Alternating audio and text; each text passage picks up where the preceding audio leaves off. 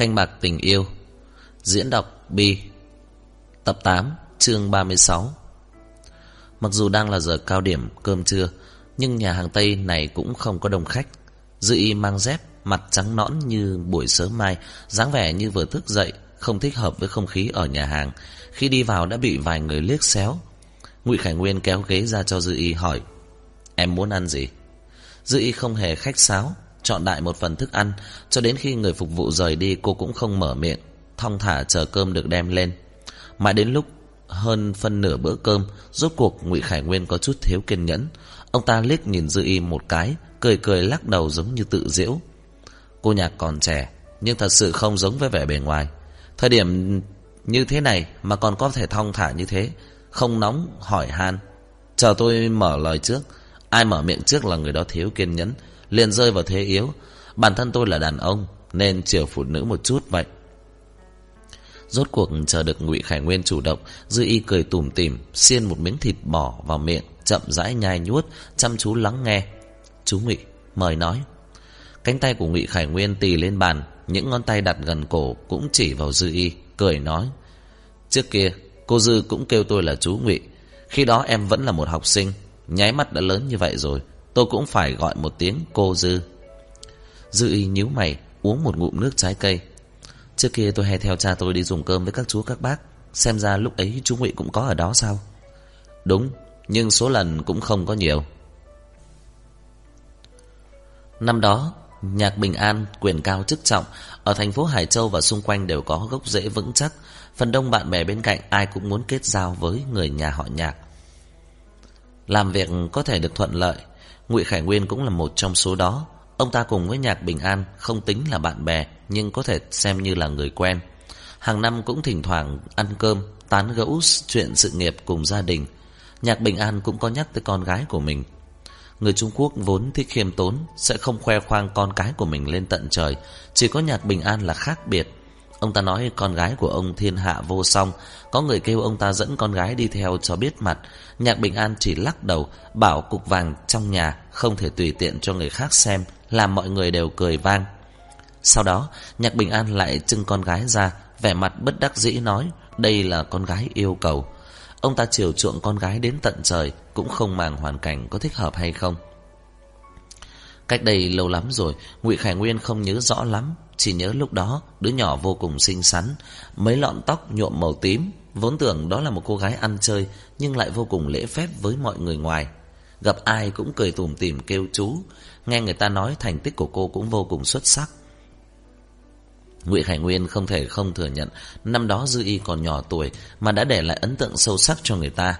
Cho nên, nhiều năm sau, khi ông nhìn thấy cô lần đầu tiên ở cửa hàng mua sắm liền cảm thấy hơi quen mặt một chút. Chuyện của Bí Thư Nhạc năm đó tôi cảm thấy vô cùng thương tiếc. Mấy năm nay tôi cũng chưa từng nghe thấy tin tức của cô Nhạc. Không ngờ lại gặp cô ở đây. Mặc kệ như thế nào, thân là bề trên, tôi cũng hy vọng có thể chăm sóc cho con gái của người quen cũ. Dư y cười xì. Chăm sóc bằng cách mỗi ngày đều tặng hoa sao? Ngụy Khải Nguyên lại cười nói. Chỉ trách là cô Dư quá xuất sắc, khiến cho người chú này cũng không nhịn được động lòng. Ngay cả đứa cháu mà trên mặt luôn khắc người ta chớ lại gần của tôi cũng hết thức sức trân trọng cô đấy thôi. Ông ta cố làm ra vẻ thần bí, lại bỏ thêm một câu. Tiếc là A Tông cũng không phải là người tốt. Cậu ta có nói qua hay không? Cậu ta quen biết cha cô. Từ đầu đến cuối Dư Y chỉ mỉm cười, trông rất dưng dưng tự đắc. Nghe thấy câu hỏi của Ngụy Khải Nguyên, cô nhướng mày một chút, tiếp tục cắt thịt bò, uống nước trái cây, giống như là người muốn gây tò mò không phải là Ngụy Khải Nguyên mà là cô vậy. Lại một lần nữa, Ngụy Khải Nguyên nhường phụ nữ. A Tông là huyết mạch của nhà họ Ngụy chúng tôi. Tiếc là cậu ta không được biết đến. Cho đến năm vừa rồi cậu ta mới trở lại nhà họ Ngụy. Chúng tôi hoàn toàn không biết gì về suốt hơn 30 năm quá khứ của cậu ta. Nhà họ Ngụy không phải là gia đình tầm thường. Dĩ nhiên đã tiến hành điều tra cậu ta. Mà chúng tôi lúc biết được cậu ta và cha cô có liên quan. Lúc đó, cậu ta thành lập công ty ở thành phố Dụ Thanh. Đã từng được bạn bè của cha cô giúp đỡ. Dư y vừa ăn vừa gật đầu Biết rồi, sau đó thì sao Ngụy Khải Nguyên lại nói tiếp Tôi biết bối cảnh của A Tông có vấn đề Nhưng bất kể tôi làm như thế cũng không thể điều tra ra chi tiết của cậu ta. Quá khứ ở trong nước của cậu ta quá là sạch sẽ. Từ lúc sinh ra đến bây giờ, thoạt nhìn tất cả đều vô cùng bình thường. Tôi không tin cậu ta đơn giản như vậy. Tôi càng tin tưởng cậu ta giống như những lời đồn trên Internet hơn. Từ nhỏ sống ở Singapore.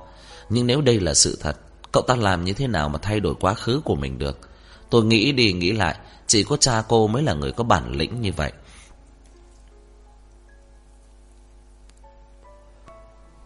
Dư y đang nghe chuyện hoang đường, kinh ngạc nói. Chú Ngụy, không ngờ là sự tưởng tượng của chú lại phong phú đến như vậy.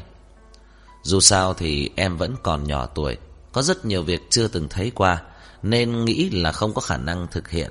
Đương nhiên đây chỉ là suy đoán của tôi, không có bằng chứng, nhưng không thể trách tôi đã đoán như vậy, bởi vì tôi thật sự không nghĩ ra cậu ta làm như thế nào để mà đổi trắng thay đen. Dư y suy nghĩ một chút. Cho dù là như thế này thì có quan hệ gì với tôi? Hiện tại tôi đang mang họ Dư, tôi và Ngụy Tông Thao ở chung chính là vì thích. Quá khứ của anh ta đối với tôi chẳng có vấn đề gì. Ngụy Khải Nguyên lại cười. Em cảm thấy A Tông thật lòng thích em sao? Ông ta cười mang đầy ngụ ý. A Tông này, tôi chỉ tin cậu ta làm bất cứ chuyện gì đều có mục đích.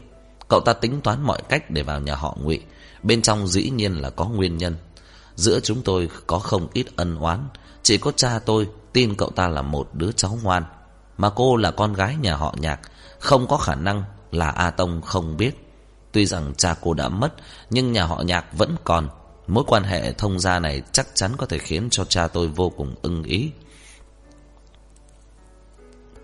Dư y buông rào nĩa xuống, khoanh tay dựa vào ghế, cười tủm tỉm. Chú nghĩ kể chuyện xưa thật là ăn khớp, vô cùng xuôi tai. Nhưng có vài điểm chú nên hiểu rõ. Thứ nhất, chú nói A Tông đổi trắng thay đen, tự suy đoán cũng không bằng dựa vào chứng cứ. Chuyện ly kỳ như vậy, người ta còn tưởng rằng trong phim truyền hình, điểm này không thể nào thành lập được. Tất cả phần giả thiết sau của chú đều vô hiệu. Thứ hai, tôi đã mang họ dư. Trước tiên không nói A Tông biết họ lúc trước của tôi hay không. Chỉ nói hiện tại, tôi và nhà họ nhạc không còn quan hệ gì nữa. Thế nhưng chú nghĩ A Tông muốn kết thân. Vậy mỗi ngày chú tặng hoa cho tôi, có phải cũng muốn kết thân hay không? Nói vậy, nếu ông lão ngụy biết, nhất định sẽ rất đau lòng. Chú nói A Tông tính toán mọi cách, tôi không nhìn ra, tôi chỉ thấy chú ngụy là vất vả toan tính thôi.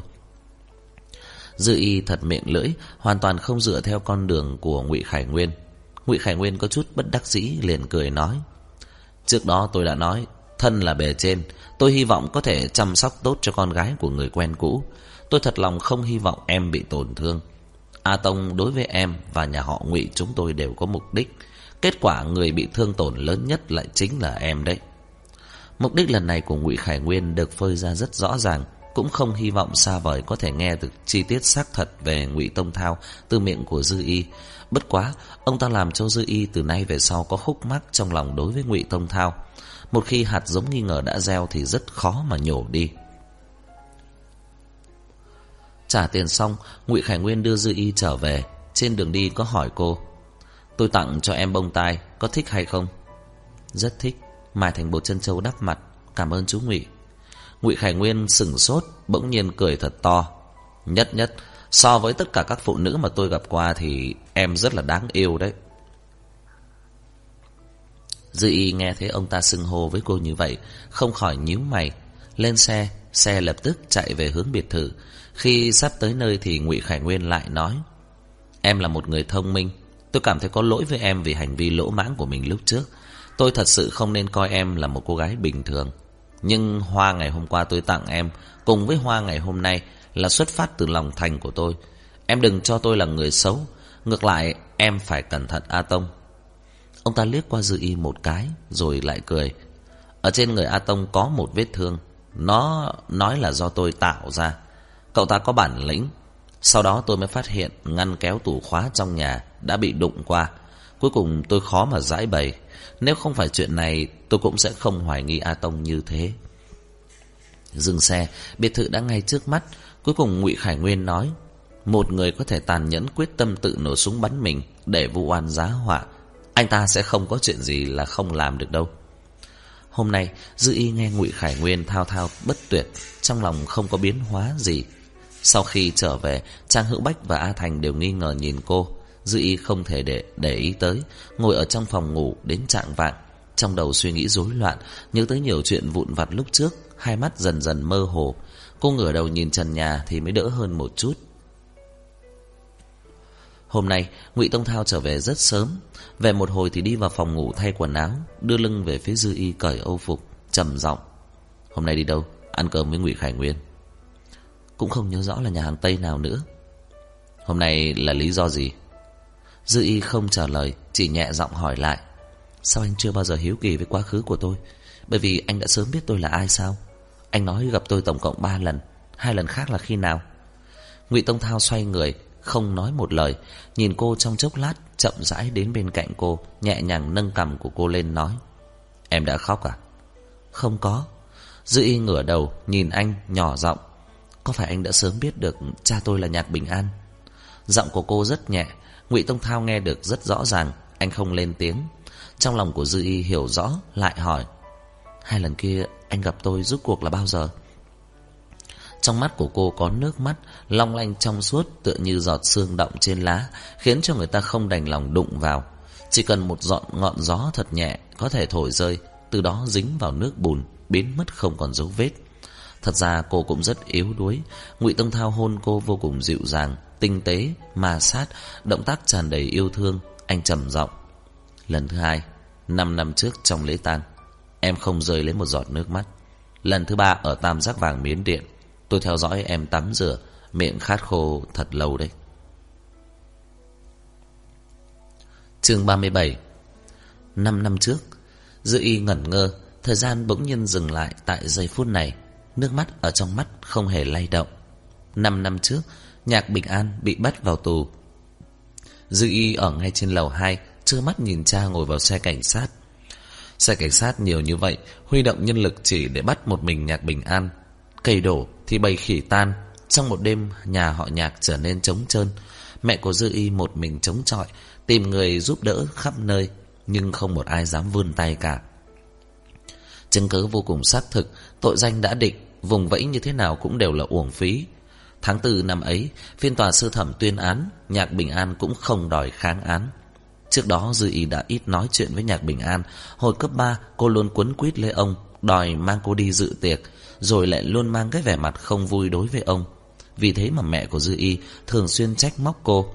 Nhạc Bình An vẫn một mực cưng chiều, chỉ cho là cô đến cái tuổi nghịch ngợm, nên thường mua quà về dỗ dành cô, nhưng chưa từng có một câu bất mãn cho đến khi Dư Y đi học đại học, Cô bắt đầu rời xa nhà, Rời xa nhạc bình an, Còn không quấn quýt lấy ông, Đi dự tiệc nữa. Ngay cả cuối tuần về nhà cũng cố gắng hết sức để tránh né ông. Nhạc Bình An cùng với mẹ của Dư Y đều vô cùng khó hiểu, Nhưng lại không biết làm thế nào với cô, Nên cưng chiều như thế nào Thì vẫn như thế đấy. Nhạc Bình An đành rời nhà trọ. Để đến nhà trọ của Dư Y thăm cô, Nhiều lần đều là tay sách nách mang. Đối diện với vẻ mặt lạnh lùng của Dư Y, Ông vừa cười, Vừa muốn sờ đầu cô thì bị cô né tránh. Ông luôn ngượng ngùng thu tay lại. Mỗi lần trước khi rời đi Đều lặp lại lời nói giống nhau. Nhất nhất, Con ngoan một chút, Lần sau bà lại đến thăm con. Bỗng nhiên Dư Y không thấy rõ gì nữa, Cảnh tượng trước mắt trở nên nhòa đi. Một lát sau, Nước mắt từ trong khóc mắt rơi xuống. Cô mới nhìn rõ Ngụy Tông Thao đang ở trước mặt. Suốt ba năm hoặc có lẽ là 4 năm, Tôi đã không gọi ông một tiếng ba. Đến khi cô muốn gọi Thì cô phát hiện ra không còn gọi được nữa.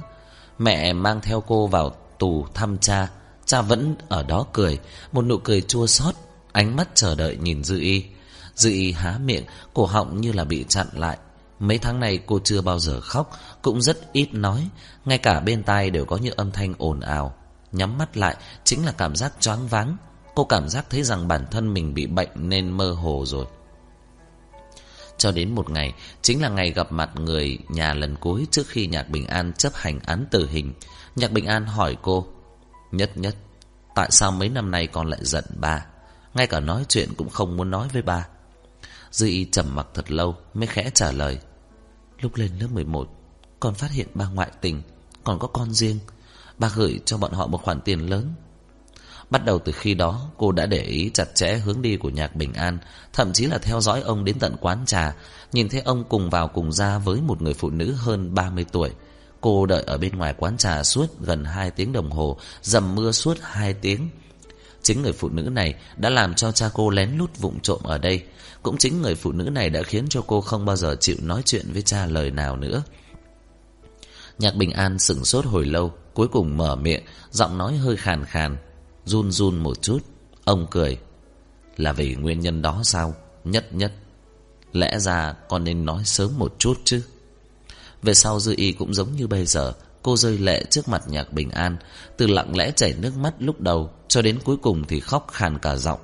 Cô không muốn rời xa ông, cô kêu gào gọi ông ba, ba. Cô chưa bao giờ điên cuồng như vậy, cứ như là muốn đem tiếng ba ấy trong 4 năm gọi cho hết trong một ngày. Cô chỉ vào người quản giáo vừa khóc vừa mắng, cô mặc kệ Nhạc Bình An phạm tội gì, cô chỉ cần cha có thể trở về.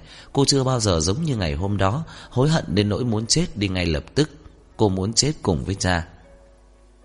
Cho đến khi cô tỉnh lại thì đã đứng trước tang lễ của bố. Không còn một lời, không khóc, không cười. Âm thanh ồn ào bên tai rút cuộc cũng dần dần trở nên rõ ràng. Thì ra có người đang gọi. Nhất nhất, con ngoan, một chút. Lần sau ba lại đến thăm con. Cưng chiều và hiền từ. Những lời đó cô muốn nghe cả đời. Dư y khóc đến run rẩy, Lòng ngực của người bên cạnh thật ấm áp, Rộng lớn hơn so với cha, Cứng rắn hơn so với cha. Cô không nghĩ ra vì sao mình lại lãng phí 4 năm thời gian, Vì sao mỗi lần đều làm mặt lạnh với cha, Vì sao ngoảnh mặt làm ngơ đối với sự cưng chiều của ông. Cô lại nghĩ rằng Tất cả đều là do sự ấu trĩ của mình, Sự tự cho là đình mình đúng. Cô nghĩ rằng cha thật có lỗi với mẹ cô. Cô nghĩ rằng giấu giếm mới là lựa chọn tốt nhất. Cô nghĩ rằng mình thật vĩ đại, Một mình chịu đựng những đau khổ này, Giúp đỡ cha, giả dối trước mặt mẹ. Cô làm cho cha cô mất mát 4 năm, Mà 4 năm này, Cha cô hoàn toàn không biết nguyên nhân. Vẫn yêu thương, Cưng chiều cô, Coi cô như là báu vật. Gặp ai cũng khoe. Nhất nhất nhà tôi lại đạt giải thưởng. Nhưng cô đâu có đem giải thưởng đến chia sẻ cùng với ông đâu Ngụy Tông Thao ôm chặt lấy cô Đột nhiên cảm giác trong lòng khác thường sự khác thường này dần dần phóng to theo tiếng khóc của Dư Y. Cô sao lại khóc đến cực kỳ bi thương như thế? Anh dùng sức ôm chặt lấy Dư Y, khẽ dỗ dành. Nào, đừng khóc, đừng khóc nữa. Dư Y buồn bã ở trong lòng anh, nước mắt tuôn rơi không ngừng. Cha bị xử chết, mẹ thì bệnh chết theo, nhưng nhà họ nhạc vẫn còn, tiếng tâm lừng lẫy. Lần cuối cùng cô sử dụng quyền lợi của nhà họ nhạc chính là đổi sang họ mẹ, chuyển trường, loại bỏ mọi dấu vết mình là người nhà họ nhạc. Không còn ai biết cô là ai Tìm kiếm cô khắp nơi không ra Một mình cô đi du lịch khắp mọi nơi Từ Bắc bán cầu đến Nam bán cầu Đứng trên thảo nguyên bát ngát Đứng giữa sa mạc mênh mông Cô tìm không thấy một gia đình Không ai ở bên cạnh cô nói với cô Nhất nhất con ngoan một chút Không ai biết cô họ nhạc Cô làm dư y vui vẻ Thế nhưng hôm nay có người kêu cô là cô nhạc từ khi bước ra khỏi tòa biệt thự này cho đến khi ăn xong trở về, kêu cô bảy lần, nhắc nhở cô là cô họ nhạc, là nhắc nhở cô. Ba của tôi bị người nhà họ nhạc tố cáo. Ông nội của cô, chú bác của cô, họ muốn vì đại nghĩa diệt thân. Họ thu thập được chứng cứ đưa nhạc bình an lên pháp trường. Cuối cùng, bọn họ chủ trì tang lễ, đưa người thân nhất của mình đoạn đường cuối cùng. Người nhà họ nhạc cương trực công chính như thế, dân chúng và truyền thông không ngớt lời khen ngợi. Ngụy Tông Thao nhớ rõ ngày hôm đó, anh ngồi ở trong xe nhìn thấy tin tức, chẳng biết tại sao lại nhớ tới cô gái nhỏ xinh đẹp ở trong mưa kia, liền kêu chú Tuyền đi qua linh đường của Nhạc Bình An thì dừng xe lại. Anh kêu chú Tuyền đi vào phúng điếu, trò chuyện bày tỏ tâm ý, một mình anh ngồi ở trong xe chờ chú Tuyền đi ra, cũng cùng một chiếc xe đó, qua cửa kính xe, anh nhìn thấy Dư Y ở bên cạnh, bên cạnh là một ông lão và một người đàn ông trung niên Tóc của Dư Y đã nhuộm lại thành màu đen, giống như cái áo đầm màu đen ở trên người. Giọng nói của cô lạnh lùng thở ơ, không nghe ra cảm xúc gì. Vi phạm pháp luật, đáng tội trừng trị. Ai cũng có thể tố cáo cha, chỉ có người thân nhất thì không thể. Tay của ông lão run rẩy muốn kéo cô lại, cô cũng không quay đầu lại, xoay người bỏ đi. Từ đó về sau, cô ra đi một mình. Dự y khóc đến không thở được. Cổ họng đã không thể phát ra tiếng. Nước mắt vĩnh viễn, Không bị ánh nắng làm khô. Ở ngoài cửa sổ, trời chiều đang dần dần chuyển tối. Cô không có chỗ trốn tránh, Chỉ có thể chôn ở trong vòng ngực này, Thỏa sức mà phát tiết, Cùng sám hối. Tên của cô là chân quý tốt đẹp. Tên thân mật của cô là độc nhất vô nhị. Cô là báu vật yêu quý nhất của cha mẹ. Dư y dần dần mê man, Nước mắt trên gương mặt thấm vào áo của ngụy Tông Thao ngụy Tông Thao giống như là đang ôm một em bé, Chậm rãi vỗ về, Thỉnh thoảng hôn nhẹ lên trán và hai má của cô. Thấy cô cũng không còn sức để khóc nữa, Dường như sắp ngủ, Anh mới thấp giọng nói, Nhất nhất. Thân mình của Dư Y cứng lại, Hai mắt nhắm chặt. Một lát sau được anh chậm rãi vỗ về, Mới dần dần trầm tĩnh. Màn đêm buông xuống, Ánh trăng dọi vào phòng ngủ tối đen Không cảnh như mộng như ảo, Giống như đang viết những khúc nhạc của thời gian. Hồi ức như nhẹ nhàng lay động trên đầu những ngòi bút Làm những chùm sáng Dẫn người ta dẫm lên quá khứ vui vẻ Khổ đau, không cam lòng cùng khát vọng. Ngụy Tông Thao vẫn ôm cô trong lòng Thấy anh Trăng dần dần lên cao Anh mới hỏi Em có đói bụng không? Dư y lắc đầu không nhúc nhích Cô vẫn còn dựa vào trong lòng của Ngụy Tông Thao.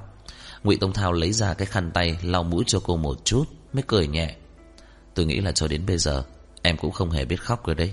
Giống như một đứa trẻ. Lẽ ra để cho bố già nhìn xem, Cô gái mà ông ấy cứ khen không dứt lời, Phải làm từ nham thạch Mà là từ nước biển hồ kia. Dư y không hề giật mình, Cô ngẩng đầu lên hỏi, Anh biết bố già? Bố già là người Hoa, Nay dưỡng lão ở Campuchia Năm thứ hai sau khi cha mất, Mẹ Dư y chết vì bệnh. Dư y mang theo cho cốt của mẹ mình ra đi. Kỳ nghỉ hè dài đằng đẵng, Cô không biết đi đâu, Một mình đi lang thang đến Campuchia. Lúc ở bên biển hồ bị người ta bất cẩn Đụng té sấp, Trước tiên cô lấy hũ cho cốt trong ba lô kiểm tra, Nhìn thấy còn nguyên vẹn không hao tổn gì, Cô mới thở phào nhẹ nhõm. Bỗng nhiên, có người hỏi cô, Là cho cốt của người thân sao? Dư y ngẩng đầu, Nhìn thấy một ông lão tóc hoa dâm, Mặc quần áo bằng tơ lụa, Cô khẽ gật đầu. Ông lão kia rất xúc động. Bốn năm trước, Ta đem cho cốt của con ta giải vào biển hồ. Lập tức chuyển đề tài, Nói tiếp. Cô đừng dành chỗ với con của ta. Dư y liếc nhìn ông. Bốn năm, Cho cốt của con ông còn chưa chảy tới sông Mê Công Xem ra anh ta rất thích cái hồ này. Ông lão vốn tưởng rằng cô sẽ tức giận Hoặc phản bác, Hoàn toàn không ngờ cô lại phản ứng như vậy. Không biết tôn trọng người già một chút nào, Lại đi đùa cợt ông. Ông lão vui vẻ, Ngồi xổm xuống tán gẫu chuyện nhà với cô, Hỏi về hũ cho cốt. Dư y trả lời, Một năm nay mẹ tôi luôn nằm viện, Lâu lắm rồi không đi ra ngoài cho khuây khỏa. Tôi mang bà đi chơi, Nghỉ hè xong thì mang bà về bên cạnh cha tôi. Nơi bố già ở rất đẹp và tịch mịch, Là một tòa nhà hai tầng nhỏ, Cách biển hồ hơi xa. Một mình ông ta chạy tới nơi này, Ngồi trồm hổm lâu nên không thể bước đi.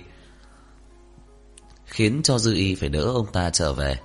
Rồi hỏi cô có muốn ở lại nơi này hay không? Tiết kiệm tiền ở khách sạn. Dư Y từ chối. Khách sạn cô đã đặt trước, Cách nơi này cũng không có xa lắm. Sau đó, cô thường xuyên gặp bố già.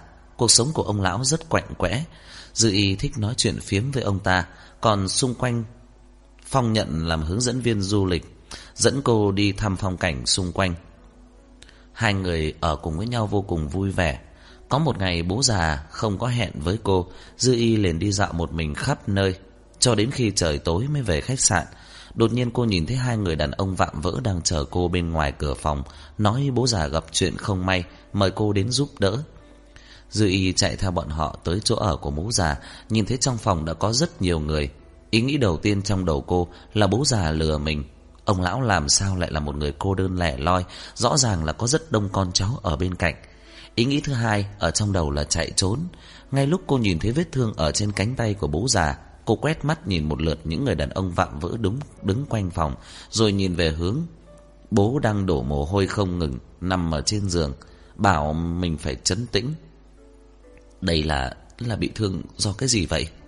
Vết thương rất mới, không khó nhận ra một chút nào. Lần đầu tiên trong cuộc đời cô thấy vết thương do súng lại chính trên người ông lão tóc hoa dâm này. Bố già rất suy yếu nói Cô nói cô còn chưa có tốt nghiệp y khoa Tôi cho cô một cơ hội để luyện tập Đến giúp tôi xử lý vết thương Nhìn thấy dư y bất động Ông già cười cười Tuy rằng bố già lớn tuổi rồi Nhưng vẫn chưa muốn đi theo đứa con kia đâu Bác sĩ của tôi không có ở Campuchia. Giờ ông ta tới nữa thì chắc là tôi đã thẳng cẳng từ lâu rồi. Cô chữa trị cho tôi. Bằng không, cô cũng không thể mang mẹ của cô về bên cạnh cha cô được. Dư y không biết làm như thế nào, Chỉ có thể bất chấp khó khăn mà vào cuộc. Hiện thực không giống như phim truyền hình. Không phải dùng lưỡi dao hơ lửa một chút Là có thể cậy viên đạn ra. Tuổi tác của bố già đã cao không chịu đựng nổi phương pháp thô bạo này, Cũng không thể mạo hiểm để cho vết thương của ông ta bị nhiễm trùng. Đầu của Dư Y đầy mồ hôi. Trong ban đêm nóng bức ở Campuchia Lần đầu tiên mổ xẻ thịt của một người sống. Ngày nghỉ của cô chỉ có thể trải qua trong căn nhà hai tầng lầu như thế. Ngoài ra còn có người đi theo. Hơn 10 ánh mắt đều nhìn chằm chằm cô, Rất giống như khi ở Nho An Đường. Số phận rất khéo léo trêu đùa cô. Ngụy Tông Thao cười nói Trạng vạng của ngày hôm sau, Tôi và bác sĩ cũng đã về tới. Dư y gật đầu, Tôi biết, Sau đó bố già không có kêu tôi tiếp tục điều trị nữa. Ngụy Tông Thao đến nơi, Hỏi qua mấy người thuộc hạ Và là người lấy viên đạn ra cho bố già là ai. Sau khi nghe xong Thì đánh giá là đối phương không có uy hiếp, Nên anh cũng không để ý, Chỉ phái người canh chỗ cô, Rồi cũng chẳng hề lộ mặt. Có một lần, bố già nói với anh, Hôm nay ta nói chuyện phiếm với cô gái nhỏ kia. Nói muốn giới thiệu cháu nội của ta cho cô ta. Anh đoán xem cô gái nhỏ kia trả lời như thế nào. Ngụy Tông Thao đáp lại một câu cho có lệ. Bố già cười hả hê. Cô ta nói khi cô ta 10 tuổi Thì anh 20 tuổi. Nếu anh thích cô thì là yêu trẻ con. Đây là bệnh, Nhất thiết là biến thái, Phải coi chừng. Ấy, rõ là độc mồm, độc miệng mà. Cái đó còn chưa nói hết, Bố già đã tiếp tục nói móc anh. Ta nói với cô ta, Anh rất có tiền, Sự nghiệp rất rộng mở. Lúc này cô ta lại nói, Tuổi của anh còn quá trẻ, Chờ di sản của anh thì phải đợi rất lâu, Cho nên cô không muốn. Huống chi chúng ta là xã hội đen, Cô ấy còn muốn sống lâu thêm một chút. Sau khi nghe xong, ngụy Tông Thao kỉnh tỉnh bơ, Kêu người đi gắn camera trong phòng của cô. Anh rất muốn nhìn xem cô đẹp đến mức nào mà có thể thanh cao ngạo mạn đến như vậy. Vì thế, lần thứ ba, anh nhìn thấy Dư Y ở trong phòng, đang tắm. Dưới ngọn đèn lờ mờ, thân thể của cô long lanh, trắng nõn. Mỗi một nơi đều như chạm trổ rất tinh vi. Anh nghĩ cô chắc chắn là rất mềm mại, âm thanh kêu khóc nhất định rất dễ nghe. Anh nhìn đến không trước mắt như là bị điểm huyệt, thân thể chậm rãi biến hóa, hơi thở dần dần dồn dập cho đến khi có một trận âm thanh ồn ào vang lên, tất cả đều bị cắt đứt. Ánh trăng mềm mại, Ngụy Tông Thao nhìn Dư Y đang ở trong lòng, cười nhẹ nói: "Không ai biết là khi nào thì em đã đến báo cảnh sát. Tất cả bọn họ đều không đề phòng, cho đến khi tôi phái người đi đối phó với cảnh sát xong, khi đi đến phòng em thì em không còn ở đó, nước trong bồn tắm vẫn còn vương mùi hương của em." Anh nâng cầm của Dư Y lên, một lần nữa thấp giọng nói: Nhìn không chớp mắt, Giống như lúc đó. May mà em chạy trốn nhanh, Nếu không đêm đó, Tôi nhất định khiến cho em kêu khóc. Nhiều năm sau, Cô đã ở trong lòng của anh như vậy. Chương 38 Dư y tuyệt đối không thể tưởng tượng được, Năm đó anh đã gắn camera trong phòng tắm. Giờ phút này, Sự đau lòng của cô đang bị Cơn phẫn nộ, lấn át. Mắng anh một tiếng, biến thái, Đẩy anh ra, bước đến bên cạnh. Khóc lóc là một chuyện vô cùng hao tổn thể lực. Tay của cô vốn không mạnh, Biên độ động tác lại quá lớn, Nên đầu tiên cảm thấy choáng váng. Khi nói chuyện, giọng mũi nghèn nghẹt, Rõ ràng đã hết khóc, Nhưng giọng nói lại khàn khàn, mệt mỏi. Nghe rất điềm đạm, Đáng yêu. Ngụy Tông Thao lại ôm cô vào trong ngực, Cười cô. Lúc trước, tôi không có gắn camera, Em cũng đã mắng tôi biến thái mà. Đi vòng quanh, kết quả là phát hiện ra cô ở Nho An Đường, uy hiếp, cưỡng ép cô, cuối cùng có được cô, rốt cuộc đã thỏa lòng mong ước. Anh lại hôn cô, dư y định phản kháng, trung quy cũng không qua được sức lực của anh. Một lát sau cô yên tĩnh lại, rốt cuộc đã khóc đã mệt mỏi, thiêm thiếp ngủ. Ngụy Tông Thao thấy cô không muốn ăn gì, cũng không miễn cưỡng, cởi áo khoác của cô ra, nhét cô vào chăn, rồi đi thẳng vào phòng tắm. Anh vắt một cái khăn mặt ấm ở lại bên giường, nhẹ nhàng lau cho Dư Y. Tránh ánh đèn trong phòng tắm hắt ra chiếu lên hai người ở đầu giường, một nằm một ngồi, yên tĩnh không tiếng động. Ngụy Tông Thao chưa từng hầu hạ cho người nào, cho dù lần giày vò dư y đến hết sức lực, anh cũng chỉ ôm cô vào phòng tắm để cô tự tắm rửa mà thôi. Hôm nay là lần đầu tiên anh lau mặt cho người khác, lại còn dùng một cái khăn mặt ấm. Tay anh dừng lại một chút, chăm chú nhìn tỉ mỉ khuôn mặt nhỏ nhắn ở trước mắt, nhợt nhạt, yếu ớt, mày nhíu chặt. Giờ phút này cô đã rất yếu đuối nhỏ nhoi, hoàn toàn trông không giống với ngày thường, nghênh ngang kiêu ngạo như vậy. Anh cẩn thận lau khóe mắt của cô, đột nhiên nhìn thấy môi cô mấp máy vài cái, dĩ nhiên là đang nói mơ. Ngụy Tông Thao cười cười, hôn cô một chút, qua một hồi lâu anh mới quay về nằm lên giường, dựa đầu vào tường, mắt nhìn xuống người ở bên cạnh, ánh mắt có chút đăm chiêu. Qua ngày hôm sau, Dư Y mở mắt thức dậy, lập tức khôi phục lại trạng thái bình thường, rời khỏi giường, mặc quần áo, rửa mặt, trêu chọc A Thành hai câu, khẩu vị cũng không tệ, ăn sạch sẽ thức ăn. Ngụy Tông Thao nhìn cô, cười như không cười, được đến một cái liếc xem thường của cô. Dư Y buông rào nĩa vừa lau khóe miệng, Ngụy Khải Nguyên đã nhận ra tôi. Ngày hôm qua ông ta nói ra hai điểm. Điểm thứ nhất, cha tôi đã giúp anh thay đổi thân phận. Điểm thứ hai, anh muốn lợi dụng nhà họ Nhạc trèo cao. Vẻ mặt của Ngụy Tông Thao bình thường, uống một ngụm cà phê gật đầu. Ờ, vậy em tin sao? Dư Y nói, điểm thứ hai tôi không tin. Từ trước tới nay anh không coi ai ra gì, kiêu căng tự đại, muốn dựa vào quan hệ thông gia để trèo cao thì không đúng. Dừng một chút, lại nhìn thẳng vào Ngụy Tông Thao. Điểm thứ nhất tôi tin Anh vốn chính là người Singapore Ngụy Khải Nguyên không chắc chắn, Nhưng tôi chắc chắn. Cho nên, anh đã góp thêm vào tội danh Ăn hối lộ trái pháp luật của cha tôi. Ngụy Tông Thao bật cười, Mắt nhìn xuống, trầm mặc một lát mới nói, Đừng nghĩ ngợi lung tung nữa. Hôm nay tôi mang A Trang ra ngoài, Sau này vẫn là A Thành theo em. Người ta dỗ con gái thì tặng hoa tặng nữ trang, Hoặc lời ngon tiếng ngọt, Hoặc là hẹn hò lãng mạn. Chỉ có một mình ngụy Tông Thao là lấy A Thành đến dỗ người ta. Dư y giờ khóc giờ cười, nhưng nhìn gương mặt thật thà đôn hậu của A Thành thì cô lại không thể không thừa nhận là ngụy Tông Thao vô cùng hiểu biết sở thích của cô. Ở trong biệt thự nhà họ Ngụy ở Hồng Kông, người giúp việc vừa mới mở cửa hông chuẩn bị đi ra ngoài mua đồ ăn, nhìn thấy phía trước lái tới một chiếc xe hơi sang trọng, cô ta nhanh chóng mở cửa chính, cung kính kêu lên: "Cô chủ, Ngụy Tinh Lâm xuống xe, nhìn thấy ông lão Ngụy ở trong vườn hoa, nói với ông ta: "Ba, sao sáng sớm lại ra ngắm hoa cỏ, ba phải nghỉ ngơi cho nhiều." Ông lão Ngụy ngồi trên xe lăn, đang cầm cái kéo làm vườn cắt tỉa cành lá. Thân thể của ông bất tiện, cắt tỉa có chút khó khăn, trên trán đã toát một lớp mồ hôi mỏng. Bà đã nghỉ ngơi rất lâu, nếu mà không vận động thì vĩnh viễn không động đậy được mất. Ngụy Tinh Lâm nhíu mày, "Ba, Ông lão ngụy không để ý đến cô ta, vừa cắt tỉa vừa hỏi. Sáng sớm, sang đây có chuyện gì? Lúc này, ngụy Tinh Lâm mới nói, con điều tra ra thân phận của cô gái họ Dư kia. Nói xong câu này, cô ta thấy ông lão ngụy không có ý kiến, lúc này mới nói tiếp. Cô Dư quen biết A Tông ở Nho An Đường, con đã tìm người hỏi thăm. Cô Dư tốt nghiệp trung học, tính tình không tồi, nhưng mà dường như có chút quan hệ với một tên lưu manh ở nơi đó. Ông lão ngụy vẫn đang chậm rãi cắt tỉa cành lá Mặt khác thì sao Mặt khác ngụy Tinh Lâm nhíu mày. Mặt khác không có gì. Con đã hỏi bà chủ nhà cô ta từng làm việc cho. Bà chủ không nhớ rõ cô ta là người ở nơi nào Nhưng mà nói cô ta rất lanh lợi. Cô ta chỉ tra ra được một chút như vậy. Thời gian dư y sống ở Nho An Đường cũng không dài Lại không có bạn bè gì. Ngụy Tinh Lâm có bản lĩnh cao cường cũng không rõ manh mối, tóm lại là không có cách nào, trừ khi hỏi rõ ràng Dư Y là người ở đâu thì mới tra ra được.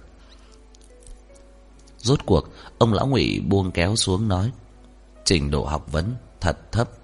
Thế này, tối nay con cũng dẫn An Kiệt tới, mọi người cùng nhau ăn cơm.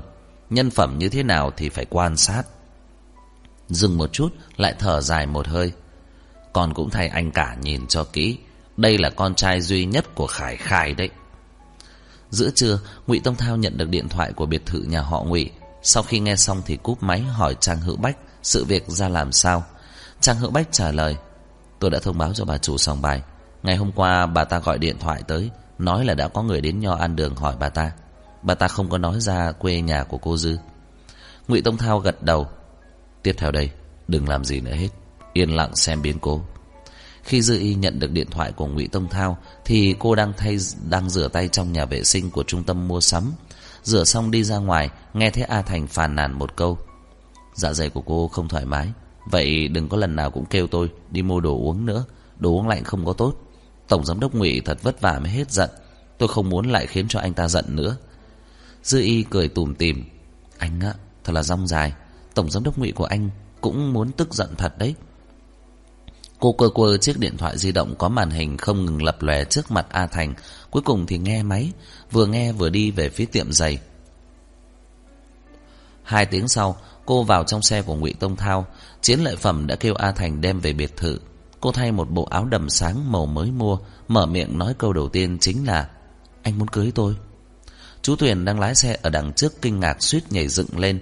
Theo bản năng liếc vào kính chiếu hậu Thì thấy Dư Y nhìn vào kính cười cười. Chú Tuyền vội vàng thu hồi ánh mắt. Ngụy Tông Thao nhíu mày, Cầm tay cô lên hôn một cái. Em đang cầu hôn đấy à? Dư Y rút tay về, Xoa xoa mu bàn tay trên quần của anh. Anh phải có chừng mực. Ngộ nhỡ ông lão ngụy khăng khăng Muốn nhìn thấy cháu nội cưới vợ Lúc ông ta còn sống. Vậy anh làm sao? Tôi đã phối hợp với anh đi dự tiệc tối rồi. Hôm nay anh phải phối hợp. Tiếp, Nhưng chuyện sinh em bé, Tôi không phối hợp được đâu. Ngụy Tông Thao ôm chầm lấy thắt lưng của cô, Nhìn thẳng phía trước nói, Nếu tôi muốn em sinh thì sao? Sinh em bé cho tên biến thái á. Ngụy Tông Thao cười to, Nói với cô, Em cho rằng em là người bình thường à? Anh không để ý tới chú Tuyền đang lái xe, Bế Dư Y qua hôn cô. Thấy cô cuống quýt, Đánh phổi, buồn cười nói, Em bé của chúng ta nhất định sẽ rất thú vị đấy. Trong chốc lát đã đến biệt thự ở Hồng Kông, Xe hơi sang trọng trực tiếp lái vào. Người giúp việc mở cửa, Lập tức kêu lên một tiếng, Tông thiếu gia. Rồi kêu Dư Y một tiếng, Cô Dư. Xem ra đã có người dặn họ cách xưng hô từ sớm. Biệt thự được trang hoàng nguy nga lộng lẫy, Đèn treo bằng pha lê được bật lên, Đồ vật trang trí xa hoa, sang trọng. Phía bên kia người giúp việc đang lui tới lui, Bày bàn ăn. Trong ba cháu gái nhà họ ngụy, Chỉ có một người có mặt. Cô cháu lớn đang bận việc ở phòng thí nghiệm, Hôm nay tăng ca. Cô thứ hai thì đang có hoạt động trong trường không về kịp. Cô cháu gái nhỏ sợ hãi giải thích xong, Bỏ chạy trở về phòng ở trên lầu. Ngụy Tông Thao thấy cô nàng chạy trốn nhanh hơn cả chuột liền nói với Dư Y. Các cô ấy đều ở cùng với ông lão ngụy. An Kiệt ở bên cạnh ăn trái cây thật lâu, Nhìn thấy không ai để ý đến mình, Bèn đứng lên nói, Khi còn bé, Con cũng ở cùng với ông ngoại. Thân người của cô bé chỉ cao đến đùi của ngụy Tông Thao, Khi nói chuyện phải ngửa đầu, Giọng điệu của đứa bé sáu tuổi rất đáng yêu. Dư y nhìn thấy cô bé thì lộ ra nụ cười thật lòng. Em là An Kiệt à?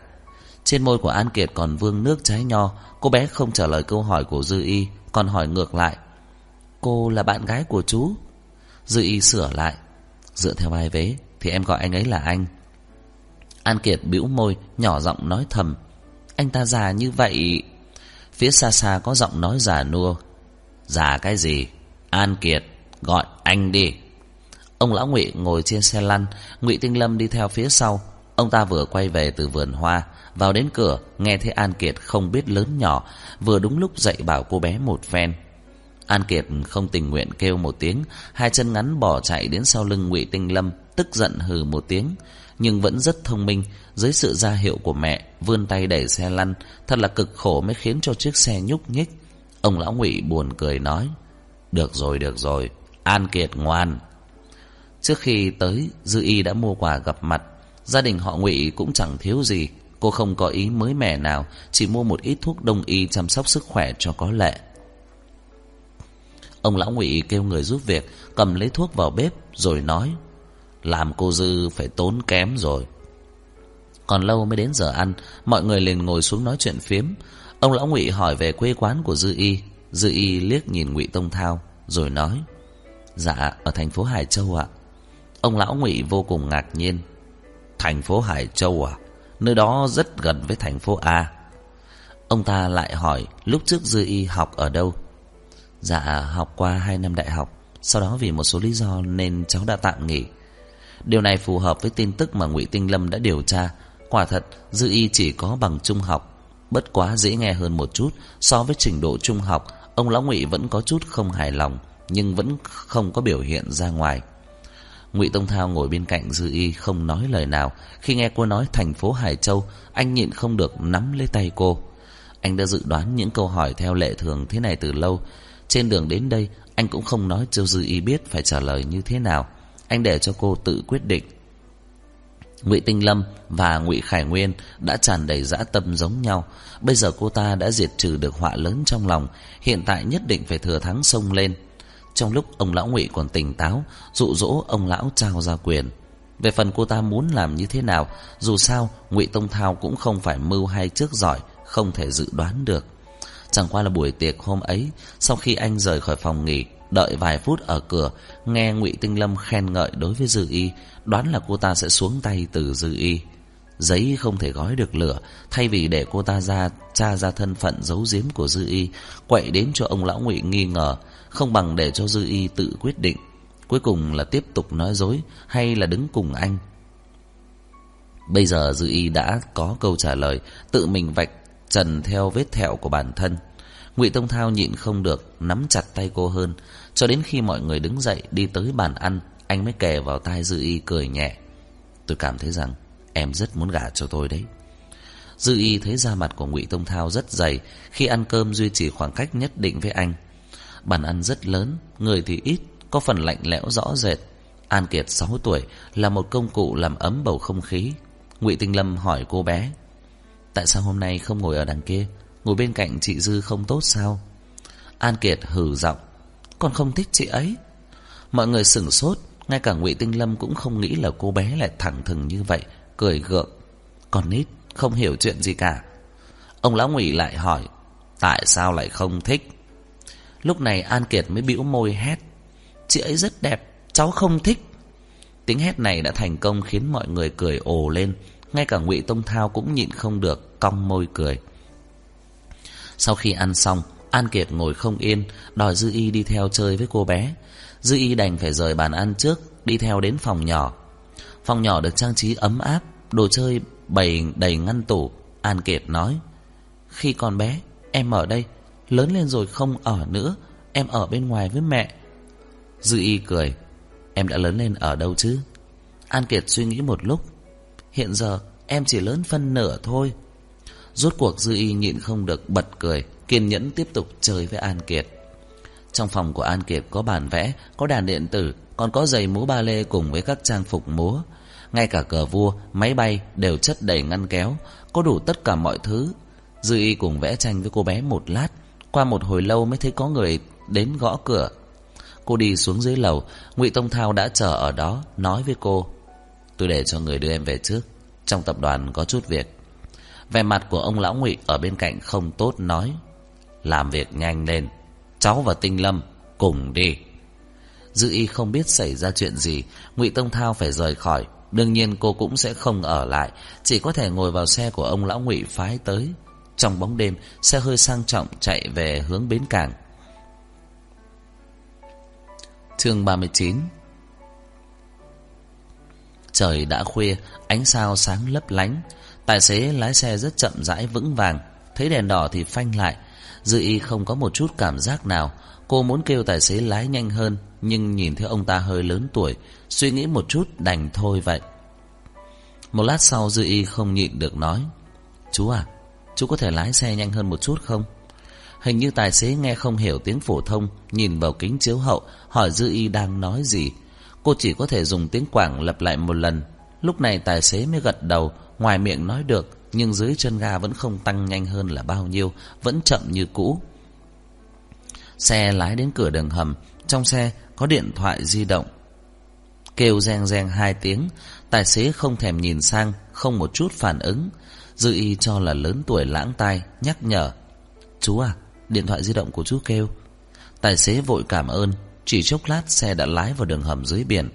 Xe cộ thưa thớt, một đường thông suốt, rốt cuộc tài xế lái xe với tốc độ nhanh hơn. Dư y chỉ muốn qua cửa khẩu nhanh một chút, trở về tắm rửa đi ngủ. Đang ngủ gục đột nhiên, xe dừng lại bất thình lình khiến người cô nhao về phía trước. Cô nhanh chóng vịn lấy ghế xe, còn chưa lấy lại tinh thần thì nghe bên ngoài có người không ngừng đập kính, dùng tiếng Quảng hùng hổ nói, tốc độ rất nhanh. Dư y căn bản chưa kịp nhận ra đến tột cùng xảy ra chuyện gì. Tài xế đem xe đỗ ở ven đường Chỉ vào đuôi xe tranh luận với bọn họ Rồi lấy di động gọi điện thoại.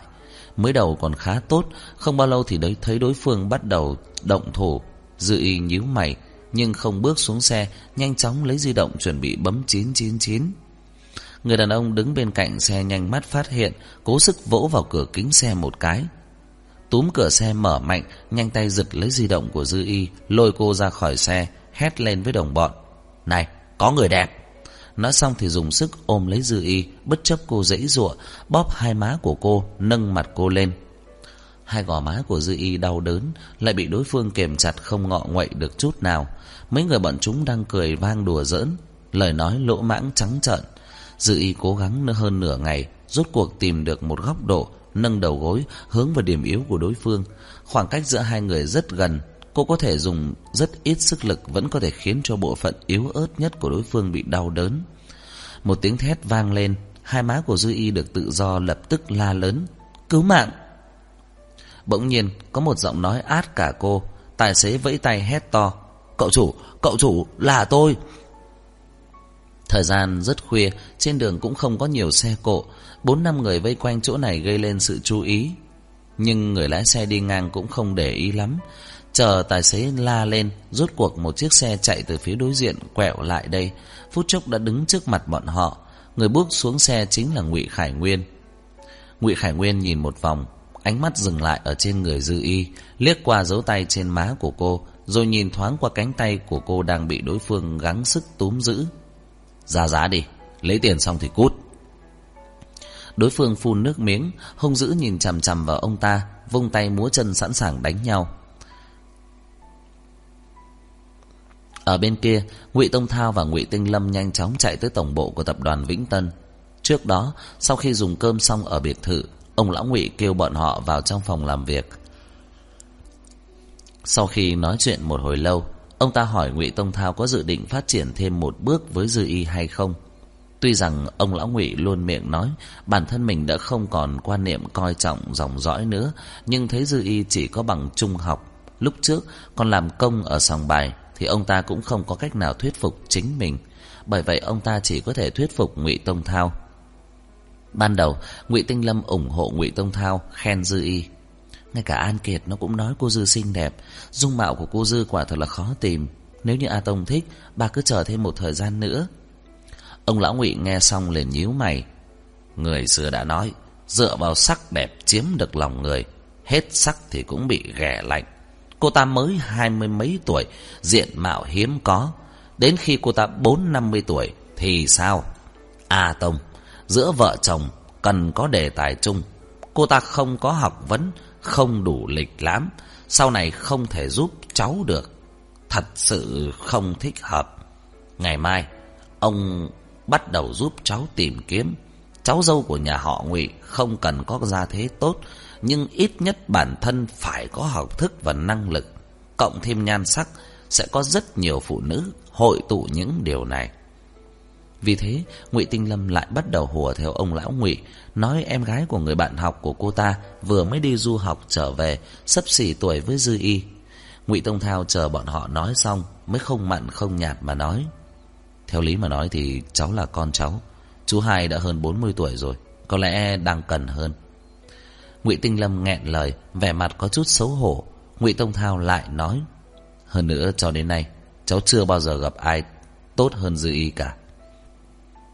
Ông lão Ngụy suýt chút nữa nổi giận. Đúng lúc này thì có điện thoại của tập đoàn gọi tới. Ông không thèm nói chuyện nhà nữa, Cúp điện thoại, liền kêu Ngụy Tông Thao và Ngụy Tinh Lâm chạy qua tập đoàn.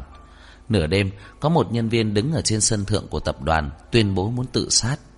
Khi Ngụy Tông Thao và Ngụy Tinh Lâm chạy tới thì đã có một đám người tụ lại ở dưới lầu. Cảnh sát chạy tới, khuyên giải được 7-8 phút đồng hồ. Thấy đối phương kích động liền vội vàng gọi chuyên gia đàm phán. Người tự sát hét lớn: "Hôm nay tôi chết, chính là bị Ngụy Tông Thao ép chết."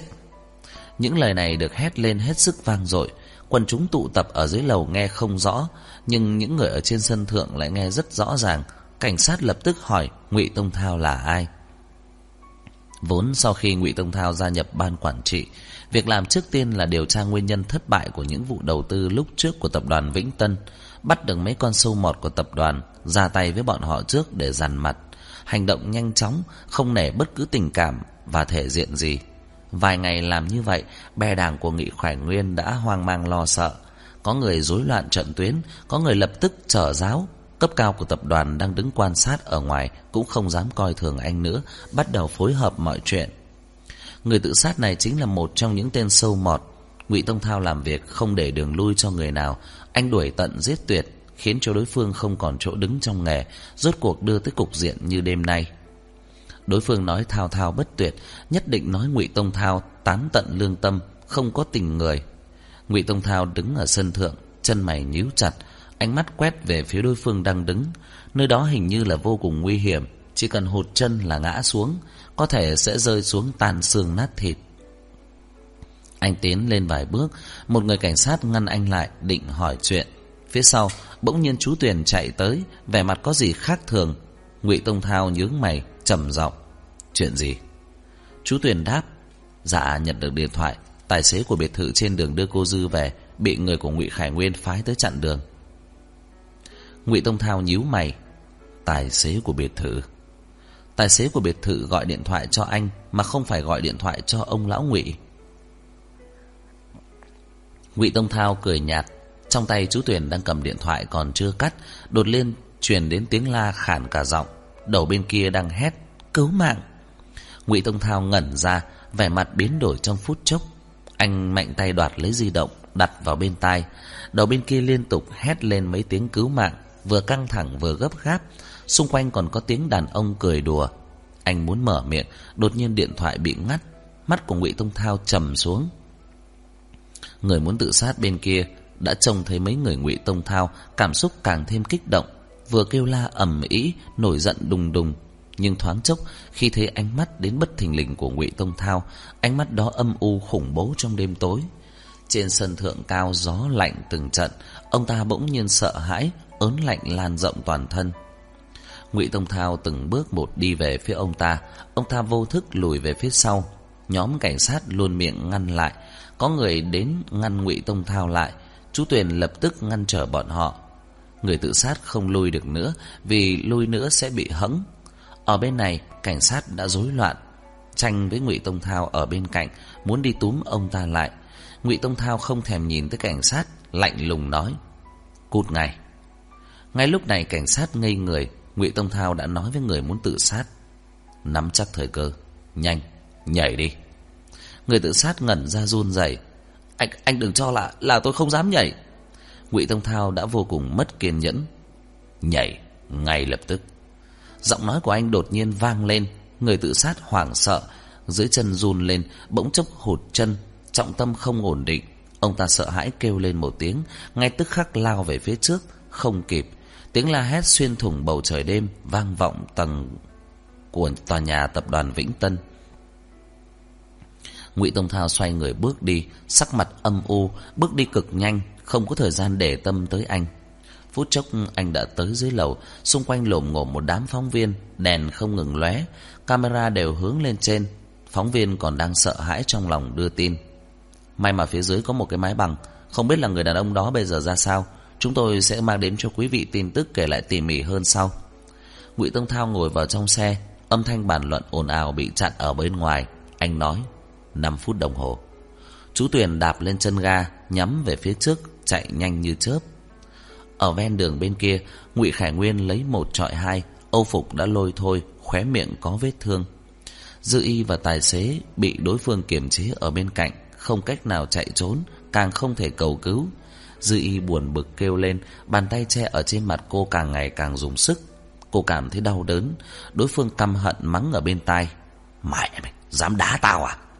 Lời nói dư bẩn không chịu nổi. Bỗng nhiên, di động của một người vang lên. Một gã đàn ông trong đám bắt điện thoại. Sau khi nghe một tiếng, lập tức ra hiệu với đồng bọn. Hiện trường hỗn loạn, Dư Y và Ngụy Khải Nguyên không có chú ý. Chỉ trong nháy mắt, bỗng nhiên đối phương ngừng đánh. Bàn tay che trên mặt Dư Y đột nhiên rút khỏi.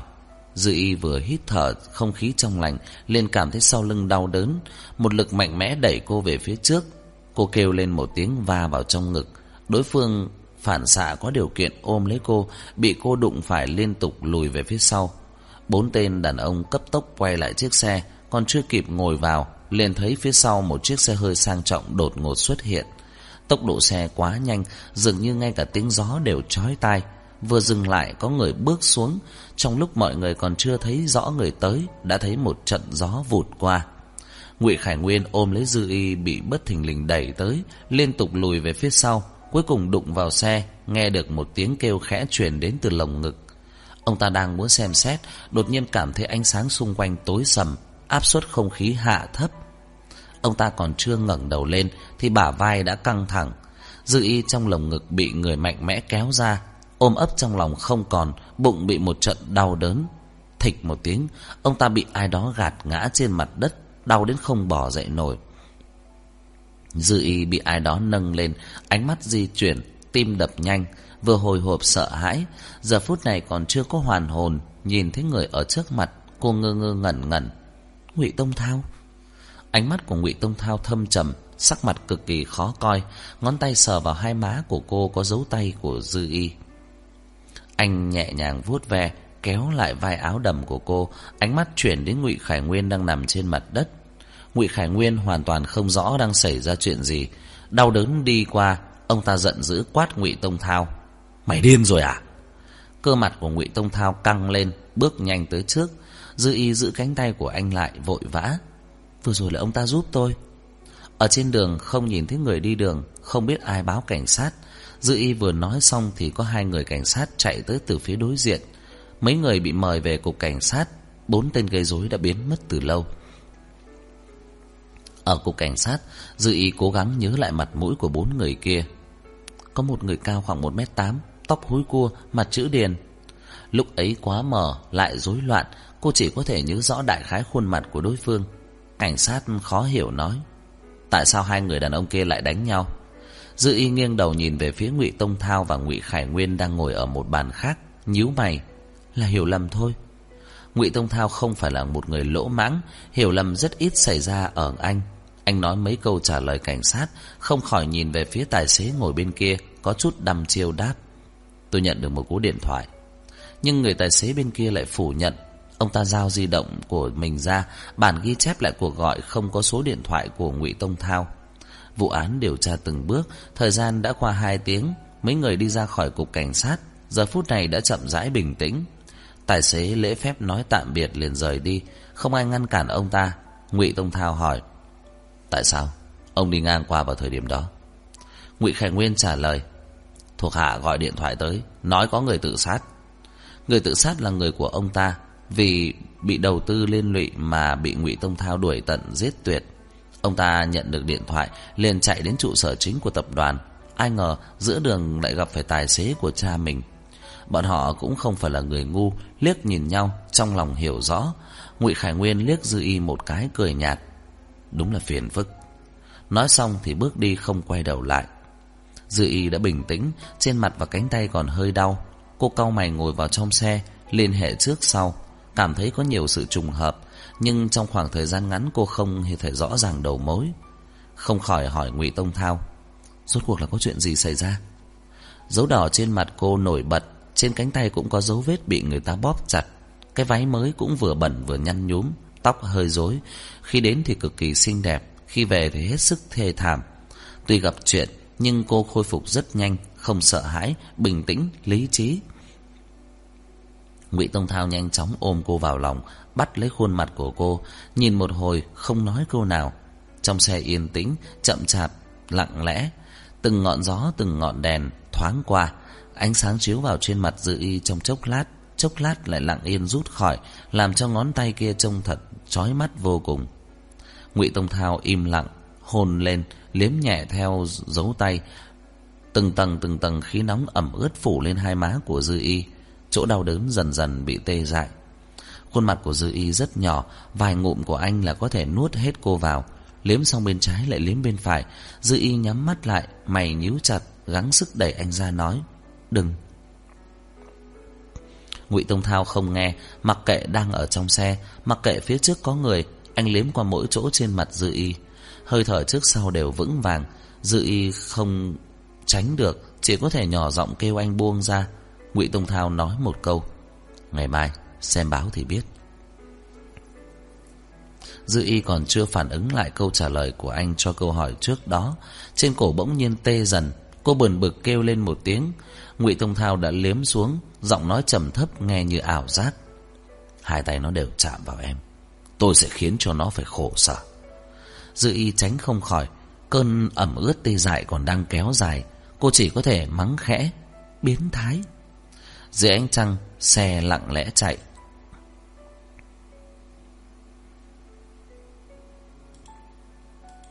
Chương 40 Dư y bị ngụy Tông Thao liếm đến mặt đầy nước miếng. Lúc xuống xe không dám ngẩng đầu nhìn phản ứng của chú Tuyền, Chỉ hung hăng kéo ngụy Tông Thao một chút, Nhanh như bay chạy về phòng ngủ ở trên lầu. Ngụy Tông Thao theo sát ở đằng sau, Túm lấy cô đi vào phòng tắm rửa. Hơi nước dày đặc, ngụy Tông Thao kiểm tra dấu vết ở trên người Dư y xong, Chỉ thấy dấu đỏ trên cánh tay, Sắc mặt mới dần dần chuyển biến tốt hơn. Anh kêu Dư y tự tắm rửa, Xuống lầu nhịp tìm Trang Hữu Bách và A Tán dặn dò vài câu, kêu bọn họ đều tự làm việc, rồi bảo A Thành đi làm chút đồ ăn khuya. Dư y tắm rửa xong, sau khi ăn uống no đủ thì vô tư đi ngủ. Ngày hôm sau mở mắt thức dậy, cô thật sự hy vọng mình có thể tiếp tục nhắm mắt. Dư y hỏi, anh muốn làm gì đây? Anh dạy em một ít chiêu thức thực dụng. Ngụy Tông Thao chống xuống giường, áp lên phía Dư y, vẫn duy trì khoảng cách định nhất định với cô, làm ra vẻ muốn hôn cô. Sư y theo phản xạ, lập tức đẩy hai vai của anh, nghiêng đầu né tránh, nhưng vẫn bị anh hôn được. Ngụy Tông Thao dừng lại, một cái tay chống ở bên tai cô, nằm xuống bên cạnh nói. Em có biết, cơ thể con người yếu nhất là vị trí nào không? Dư y sửng sốt không hiểu ý của anh lắm. Ngụy Tông Thao lại nói. Mặt, mũi, cổ họng, hạ bộ, xương sống, màng tang, dưới nách. Anh lại đè lên dư y một lần nữa, nhìn cô nói. Tại sao vừa rồi em đẩy vai của tôi? Muốn chống cự, Xem tình hình mà quyết định động tác. Hai chân của em đã bị đè lại, Không thể tập kích hạ bộ của tôi.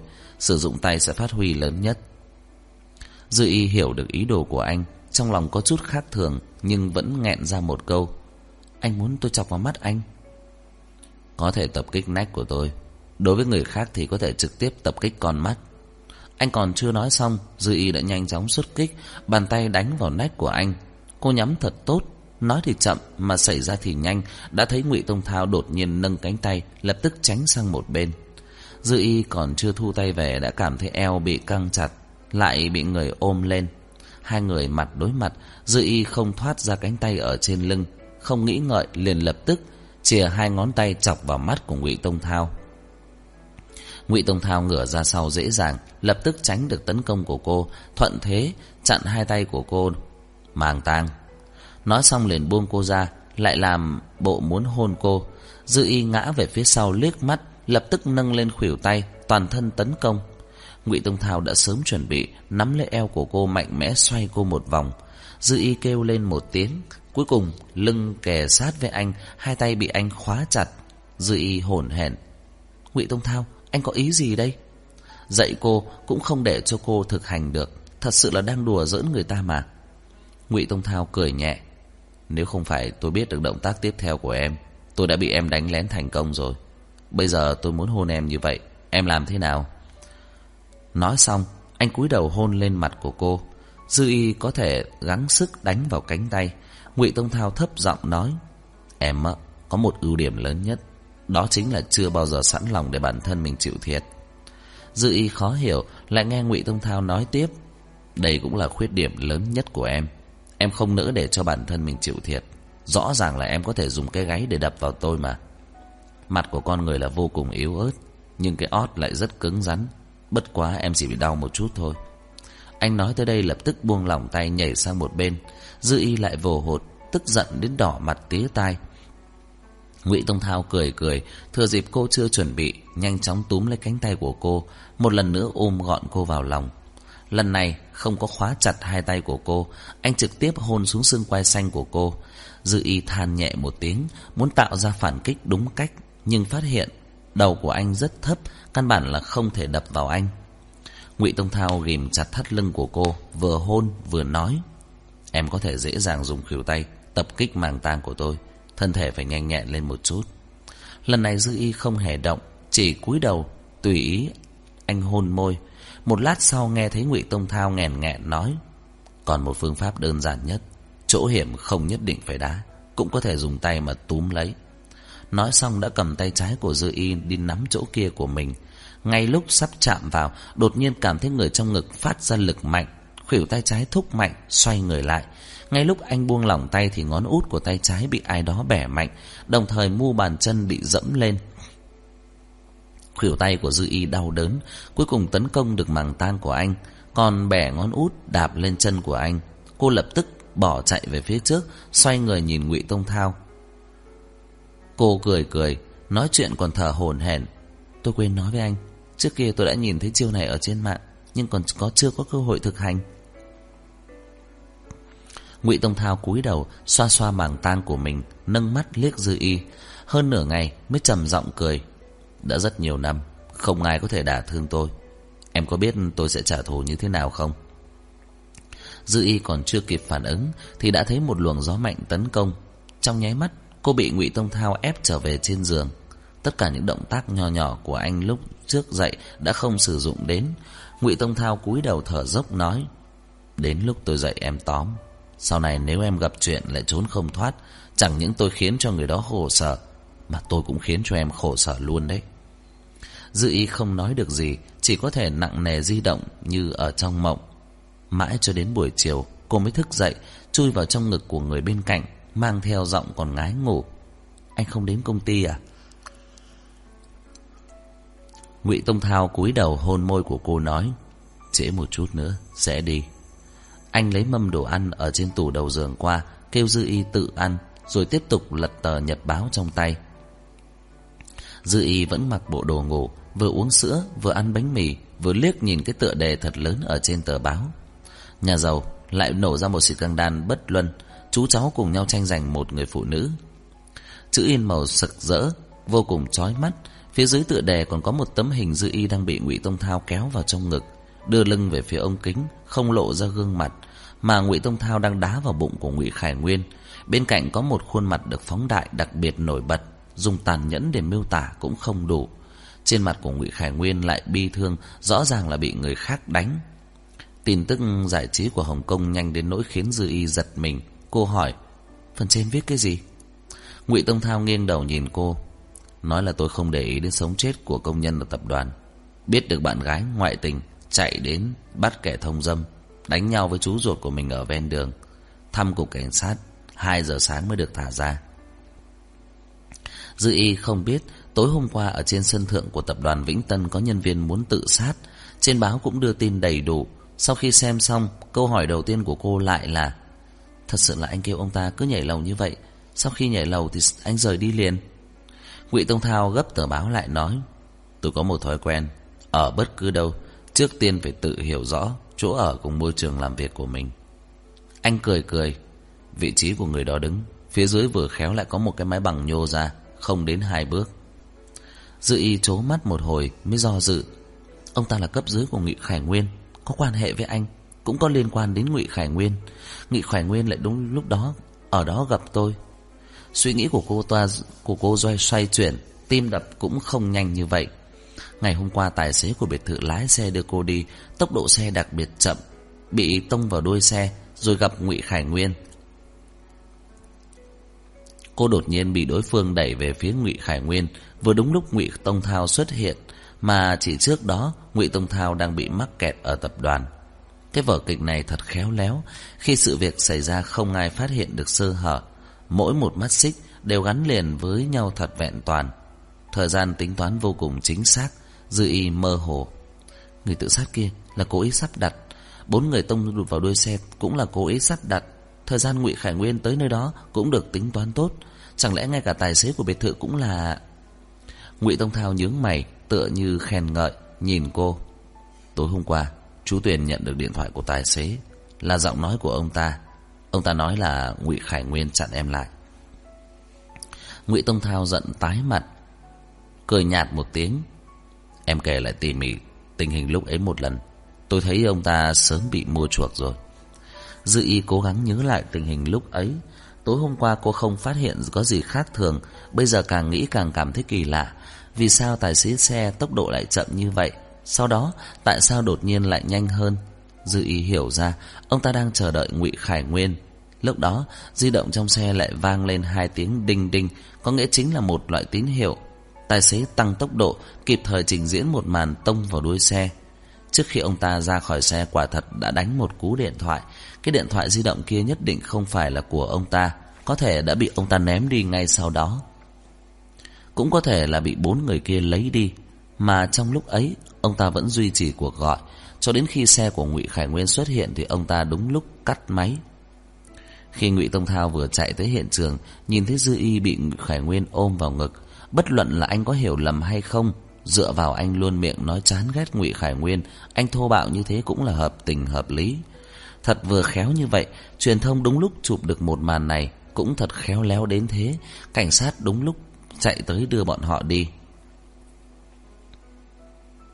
Ngụy Tông Thao thở dài thở ơ. Tôi đã kêu A Tán đi điều tra. Đoạn đường kia đúng lúc không có giám sát. Em nói tài xế lúc nhanh lúc chậm Là ông ta tính toán thật kỹ, Phải diễn trò ở chỗ nào. Bữa cơm tối hôm qua, Ngay từ đầu đã có kế hoạch ở bên trong. Trong phòng sách trò chuyện thật lâu, Cho đến khi nhận được điện thoại của tập đoàn Thì đã gần không giờ.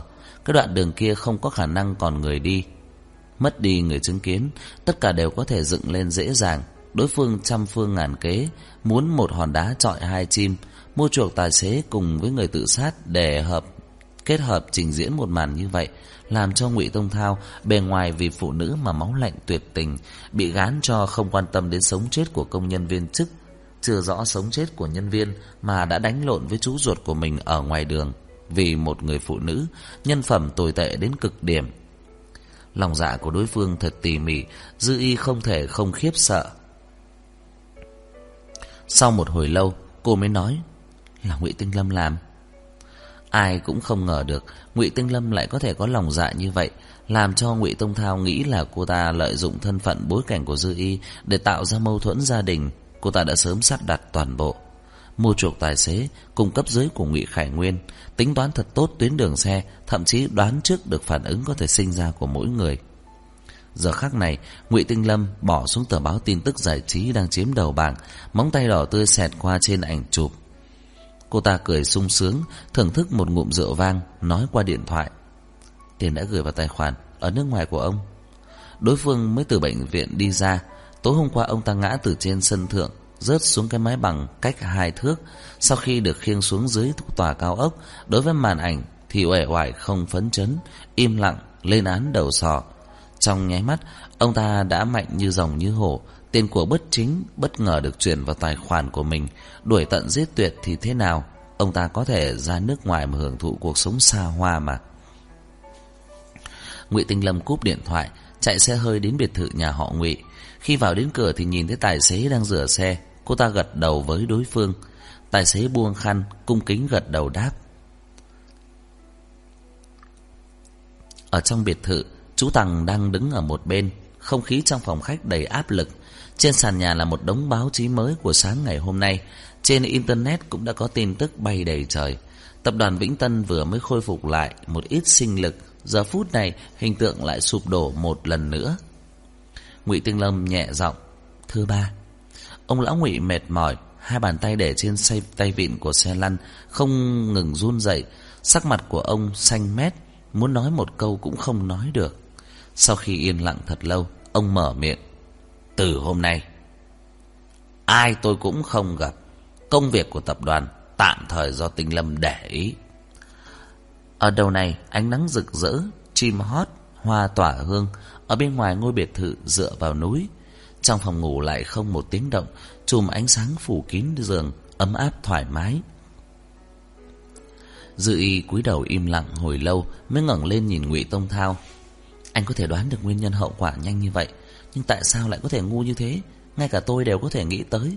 Tại sao tài xế của biệt thự lại có thể gọi điện thoại cho anh trước? Muốn gọi điện thoại thì cũng là gọi cho ông lão ngụy chứ. Ngụy Tông Thao cười không nói, Yên lặng nhìn Dư Y. Trái tim của Dư Y đập như trống rồn, Cô nắm chặt ga giường, Suy đoán ở trong lòng khiến cô khiếp sợ khó mà nói thành lời.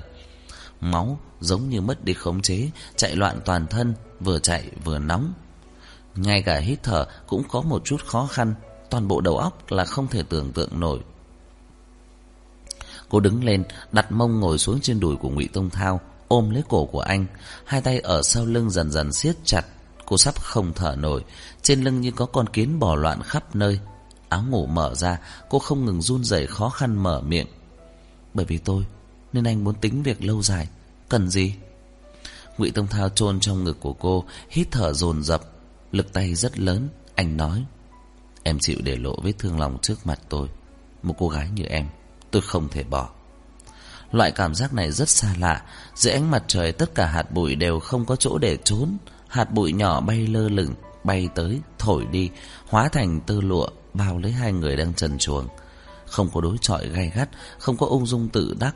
Tất cả mọi ngụy trang không có chỗ nào che đậy. Bọn họ cùng nhau hòa nhập thật sâu vào thân thể của đối phương. Cảm thụ được xúc động trong cùng với rung động trước nay chưa từng có. Ngay cả ánh mặt trời gay gắt ngoài cửa sổ đều phải bùng nổ. Dưới sự bùng nổ gay gắt của ánh nắng, Chuyến bay từ Singapore đến thành phố A lặng lẽ đáp xuống. Trần Chi Nghị bước ra ngoài sân bay của thành phố A, Cuối cùng nhìn thoáng qua đầu đề của bài báo Đứng đầu của ngày hôm nay. Trong ảnh chụp, chỉ có bóng dáng của Dư Y. Anh rất nhanh là có thể chạm được vào nhiệt độ cơ thể của cô vậy. Hết chương 40 Hết tập 8 Xin cảm ơn các bạn đã chú ý lắng nghe. Xin chào và hẹn gặp lại. Để ủng hộ kênh, Quý vị có thể để lại bình luận Cũng như chia sẻ Hoặc có thể ủng hộ tài chính trực tiếp Về các địa chỉ đã được ghi ở phần mô tả.